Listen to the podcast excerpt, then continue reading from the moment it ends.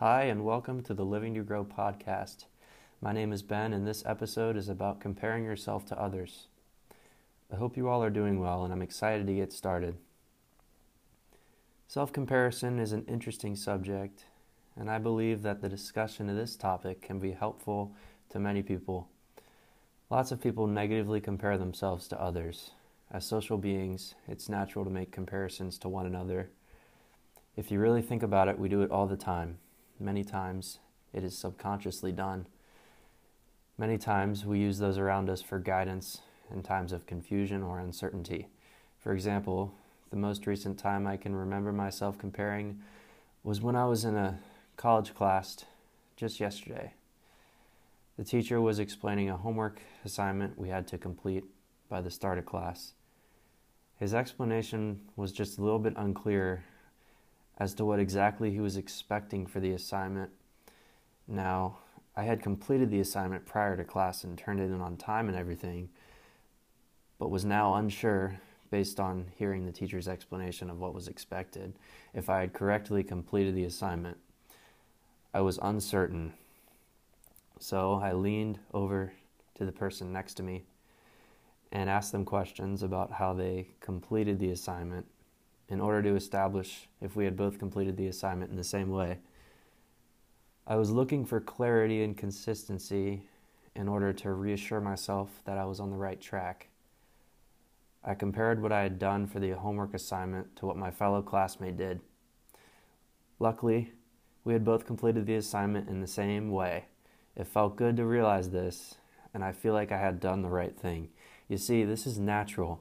I'm sure you can relate to this situation, especially if you've had experience being a student. There are many similar ways in which we can compare ourselves and or our efforts to others. This scenario I have just described is what I would call a positive comparison.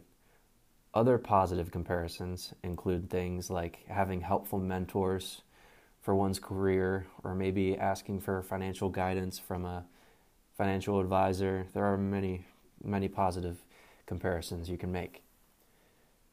With everything said so far, I now want to make the distinction between a positive comparison and a negative comparison and how important it is to understand the difference and be able to recognize when you make positive comparisons and negative ones. There are many ways in which we can negatively compare ourselves to others. For example, as a college student studying business, it is very encouraged that you have a heavy involvement with internships and company experiences. There have been times in the past where I've compared my progress towards acquiring an internship with someone else's progress. It's normal to become naturally curious about those around us, but it's also important to recognize how everyone is different and is going through their own unique situations. I believe this is what makes comparing your progress with another with another person's progress irrelevant. Going back to my example, if I were to see that someone had posted on LinkedIn about the internship they just locked in and how excited they were, it could be easy for myself to become jealous of their achievement and think that they were somehow ahead of me or had an advantage. Then I, f- I figured out something very key focus on myself. It is such a good thing to keep in mind. That other person I may be comparing myself to is living in their own world and doing their own things. Just because they have achieved something that I wanted to achieve doesn't mean they are better or more professional or have their life together more or whatever else it may be.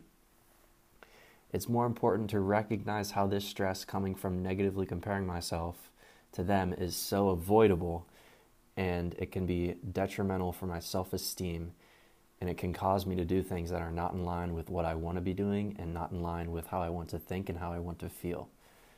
What's most important here is to understand that you have to always do things in, in accordance with what's best for yourself and always have that mindset of personal development and growth. This mindset that is, this counter mindset when it is negative is unhealthy. It can stunt your growth.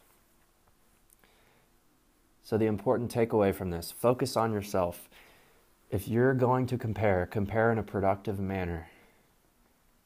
Seek perspectives with helpful mentors. Also, Try to recognize how helpful it can be to figure out some things on your own.